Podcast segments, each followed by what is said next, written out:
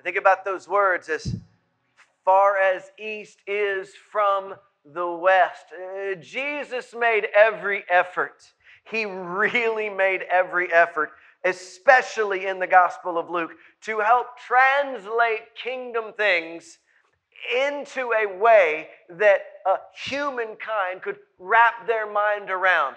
But wrap your mind around this as we begin today. As far as east is from the west, is still a bound version of what Jesus can and will do. It is still something so beyond the scope of what you can fathom. And we, we teach our children to help them understand that God doesn't choose north and south because they're, they're poles, right? You can stop going north and eventually go south. You can stop going south and eventually go north. You can never stop going east or west. So the idea there is that it is eternal. But even in that, we're still bound by the idea of the circle, of the ring, of the revolution. We don't understand what boundless really means. We don't understand what authority really means, what power really means. And, and we get tripped up in our humanity. We get tripped up in our need to understand and to explain all of the things, all right? Things that we can wrap our mind around, things that we can see with our own eyes, things that we can touch with our own hands, right? And even the most doubting needed to put his finger in the holes, needed to put his hand in the side in order to believe, yet he saw him. And we run into a place today, all right? And it is again probably the most odd place to be for, for christmas but this is where god has us and what we run into is the crowds coming around Jesus because of all the things that he is doing. There have been signs, there have been wonders. He has just healed the, the, the, the, the, the deaf mute, right? And, and, and people saw this and then they beg for more. Show me more. Do miracles more. I will buy in if there's just a little bit more. Don't we do that? Don't all of us do that? I am so sold on Jesus when it feels good. I'm so sold on Jesus when it's easy because everybody around me. I'm so sold on Jesus when I've been fired up by 400 other teenagers. I'm so sold on Jesus when my life is not difficult, when I'm not uh, dealing with a sick relative or spending my Christmas morning in the emergency room, when things are easier. This is the way God intended, and that's never promised in the scripture. And even the most Bible oriented, even the most religious, even the most church going people ran into this problem. And what we run into today is Jesus saying, I, catch this, I showed up. And it wasn't enough. Think about the magnitude of what I just said. Jesus is looking out at these people, begging for another lame person to walk, or another uh, kid with, with some disease to be healed, or another water to be tur- turned into wine. And the creator of the universe said, I came down. You can see me, right? And that wasn't enough. And listen, Jesus doesn't necessarily get impatient the way we understand impatience. He still is man, so he feels impatience. He understands pain. We know that he wept. We know that he experienced righteous anger in the temple, right? But at the same time, he has to acknowledge that he's dealing with human beings. And we have that in this passage today, all right? And it, as the crowds increased, as people start coming around, both the righteous and the unrighteous, both the Jews and the Gentiles, Jesus takes this opportunity to go, hey, it's not all miracles and, and, and, and, and sprinkles, right? It's not all. It... Luke chapter 11, verse 29. As the crowds increased, Jesus said, This is a wicked generation. Not the introduction we're looking for if you want to fall in love with Jesus, and not what anybody would typically preach if you have the crowds of non Christmas folks. The good news is we don't have lots of those, non church folks coming in at Christmas time. We don't have a lot of this, but he starts this way anyway. Hey, this is a wicked generation. Now, would anybody in church today raise your hand and say, Craig, you know, I think this is wrong. Our generation today is completely righteous. We've got it all together, and there is no wickedness among us. Can anybody say that? Okay, this is a wicked generation. It asks for a sign.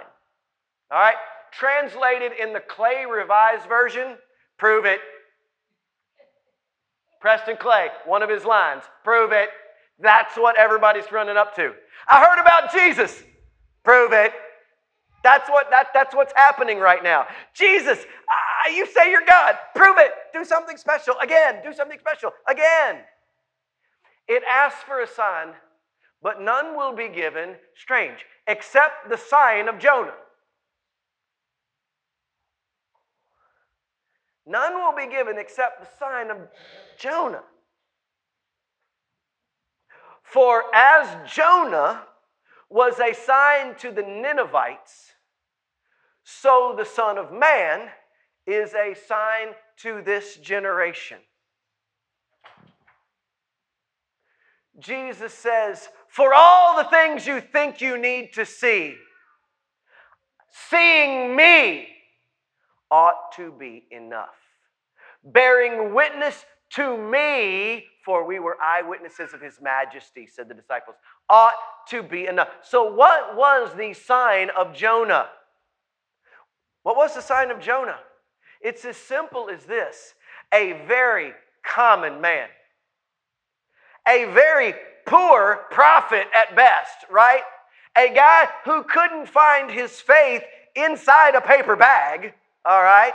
Runs this way and that way and this way and that way, and finally realizes what everybody who's reading the story knows he can't run from God, is thrown off a ship, all right, into the ocean, the implication is that he sinks to the very bottom of the sea, and what we should have is a very dead Jonah. We do not have a very dead Jonah because a fish comes, scoops him off the floor bottom. He lives inside the fish for three days and is spat back out on the shore, incredibly and fully alive. So the dead, after three days, is alive. And what is Nineveh? The capital of the most ruthless, the capital of the most deadly, the capital city of one of the most horrific, all right, uh, uh, um, uh, countries, horrific uh, peoples. The, the Assyrians were atrocious.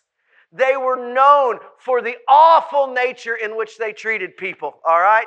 They were the bad of the bad of the worst, okay?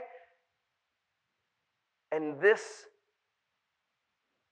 newly alive prophet walks into town with no signs, no things, but a, a sermon of repentance.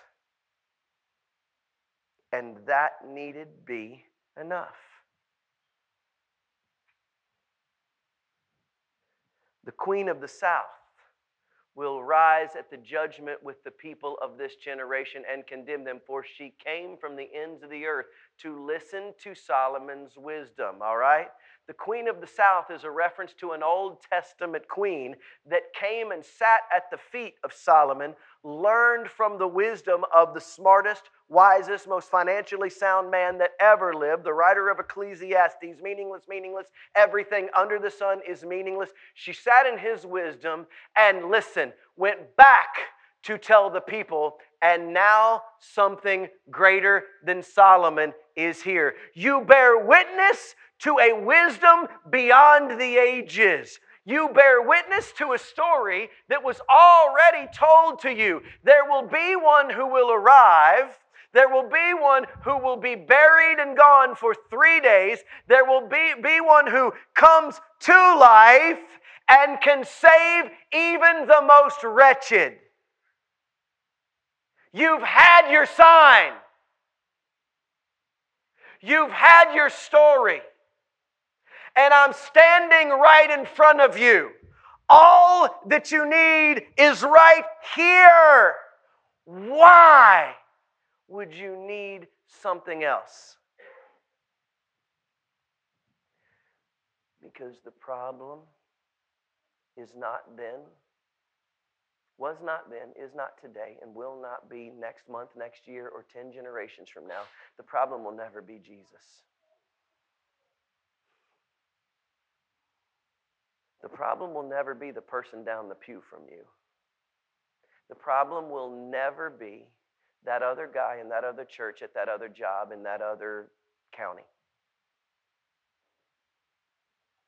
The problem will always be what Jesus has always said it has been. If anyone would be my disciple, they must deny themselves, take up their cross, and follow me. When we ask for more, it is a slap in the face of the one who stands in front of us as if there is some level of proof that he could provide for us that he is who he says he is. And every new request to prove himself is simply a statement that says, You're not enough. At what point do you love your spouse? At what point do you accept that your spouse loves you? What if there was a constant need for one member of the married part to provide some kind of proof every single minute of every single hour of every single day that they were never going to leave, that they were never going to shut down, that they were never going to walk away? What if you had to live your life constantly proving yourself? Now, I believe we ought to do things for one another, and God has done for us. But at what point are we saying to Him, it will never be enough? We talked last week about the fact that there will never be enough. God didn't set it up that way. To give you enough takes away faith. To give you enough takes away faith. This is why Jesus said, Oh, ye of little faith.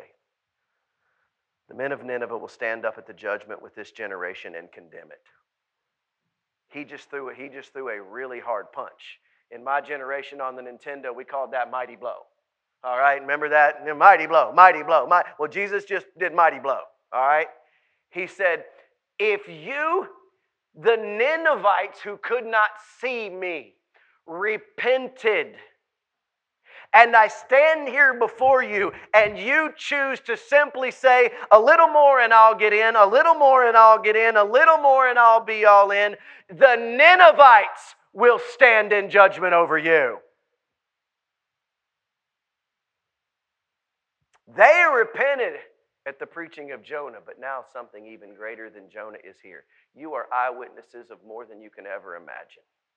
What more do you need? And then, in the strangest of stories, he mixes something from Matthew, something from earlier in Luke, and one of the hardest single texts to, to theologically play out but you can't theologically play it out on its own. It falls into what he's trying to teach. Remember, with parables, Jesus trying to teach something. So even though it's literal, it is not literal in its teaching. That's why people struggle here.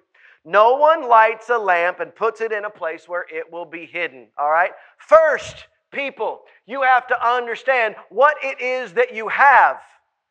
You have to understand what it is that has come to you. If you knew what it was that you had, hiding it would not be an issue. And if you understood it, that would help even more because light is not just about looking at light. When you unhinge a light, all right, when you when you if you have a light on and you pull the bucket out from under it, the idea there is not that you stare right at the light. Nobody does that.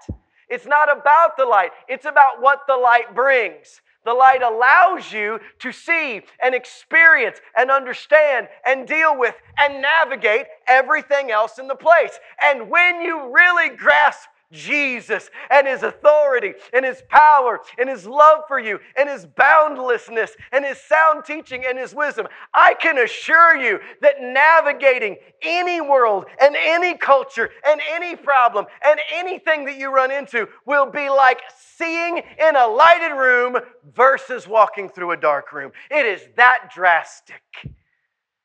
Jesus says, You have no idea what you have. And even if you did, you don't understand it. The light shines in the and the darkness. It's like this thing was written to go together.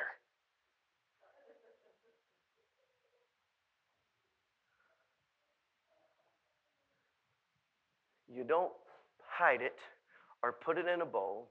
You put it on a stand. Why? So that those who come may see the light not for the light's sake, but for what the light brings. Your eye is the lamp of the body. This is where Jesus points out the problem. When your eyes are healthy, your body is full of light. But when they are unhealthy, your body is full of darkness. Okay, if you are blind, or if you close your eyes and you can no longer experience the light. Here's the question Does that mean the light doesn't exist? So the light can exist even if you can't see it. Let me use another word. Even if you can't comprehend it, doesn't mean it's not there. So the problem then with the light getting where it needs to get is not with the light but with our ability to see it. You ready for this? Even light can get in the way of light. See, some of our problems are not that we're living in darkness. Some of our problems are not that we're rolling around in our sins. I bet most of our problems land right here. We're choosing alternate light. Would you rather see the stars in the country in a field or in the city downtown? Anybody? Country in a field. Why? What? Because you can see them, but but but but lights are like miles and miles and miles wide. Stars are huge, and, and they're brighter than you can fathom. Are you trying to tell me that a street light can get in the way of the majesty of the universe? You're darn tootin' it can. Anybody in this room got some things they see as light? Good things that are getting in the way of God things?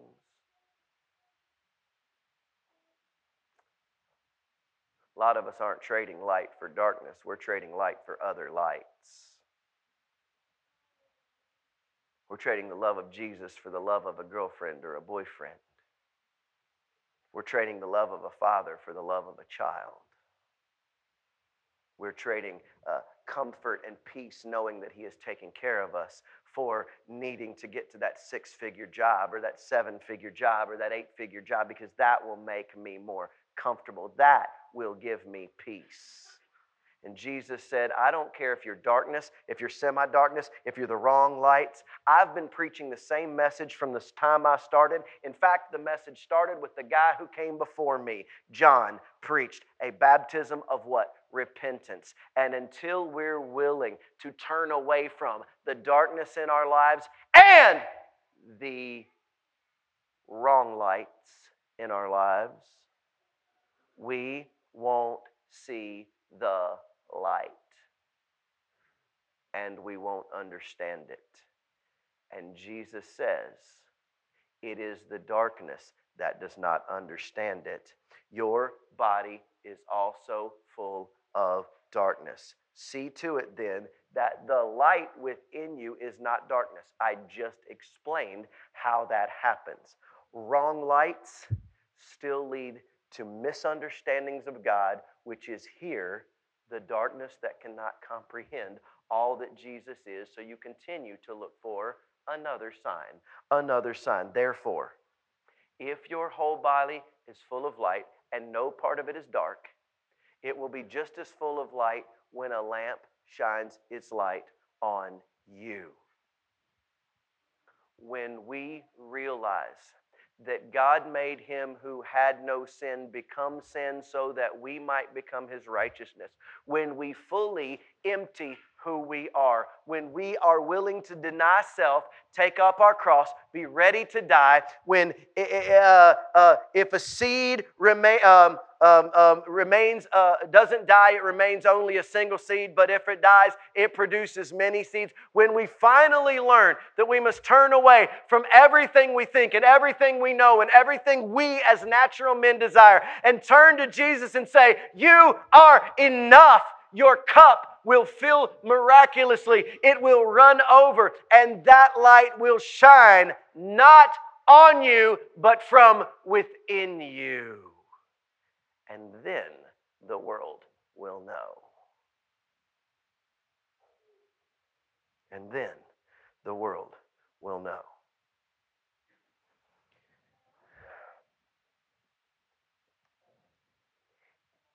It's no coincidence that the, the, the heavens lit up with the angel and the choir of heavenly hosts. It's, it's, it's no coincidence that there was a star over Bethlehem that shone light and, and, and pointed the way to Jesus. It's no coincidence that Jesus said, The light shines in the darkness, and the darkness cannot understand it. It's no coincidence that Jesus says, I am the way, I am the truth, and I am the life. Life in that case. But that life is the light of men. I know. Jesus is light. I know. I know, better believe it.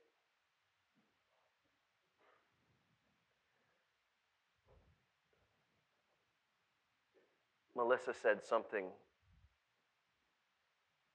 that I understood completely as we were having just a, you know, hello conversation before church today. She said, I'm through all the stuff, but I still have a week. You know? And I know exactly what that means, exactly what that feels like. You know, uh, I'm through uh, the trips, I'm through the meals, I'm through the prepping the house, I'm through the, the Sunday before Christmas and the Sunday after Christmas. You know, there will be an exhale for, from all of us come 1230 today. And it's like, there's nothing necessarily that is expected of us for this, for this week in between Christmas and New Year's, right? It's, it's, it's one of those, it's one of those uh, built-in free. I know what that means. I get it. And Jesus says, I want you to get it all the time. Jesus says, that peace that you're looking forward to, that, that calm that this week gives you, that relaxing breath that you're about to take, I want to be that for you. I want to offer you shalom always. I want you to experience the peace that passes understanding always. I want you to say with authority, Not my will, but yours be done, and know that greater is He that is in you and He that is in the world, and know that we win. Know that God's plans cannot be thwarted. Know that He came and He lived and He understands. Know all the things. And then you can't help pardon the way I put this, but be lit.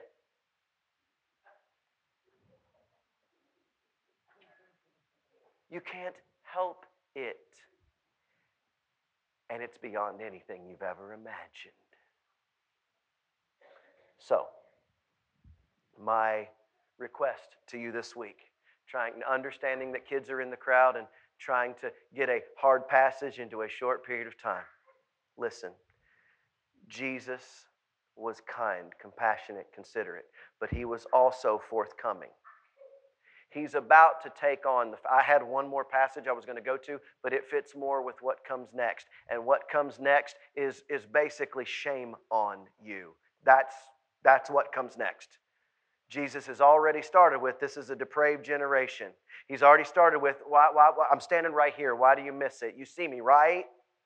Next week, he goes to shame on you and tells us why we're doing this.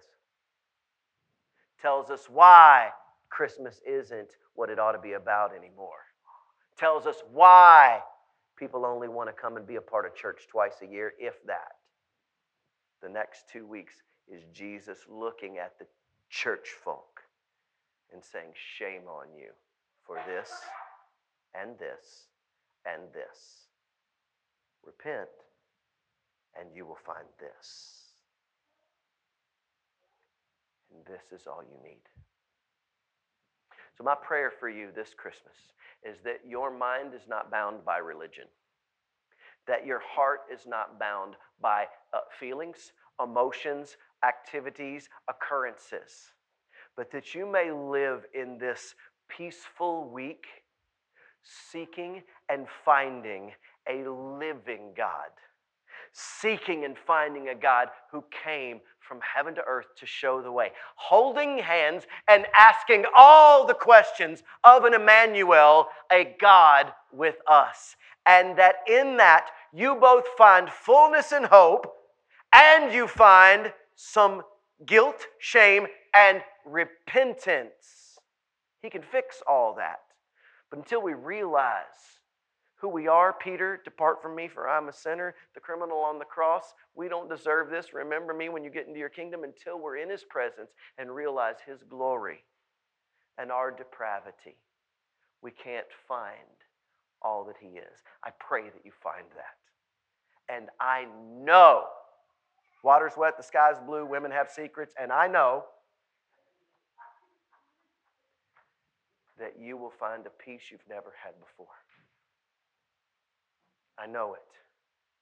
A peace in your finances, a peace in your anxiety, a peace in your marriage, a peace in your family, a peace in your heart.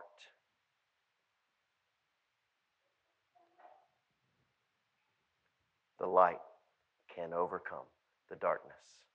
Open your eyes. God, remove the darkness and bring the light. Open the eyes of my heart. I want to see you. In Jesus' name and amen.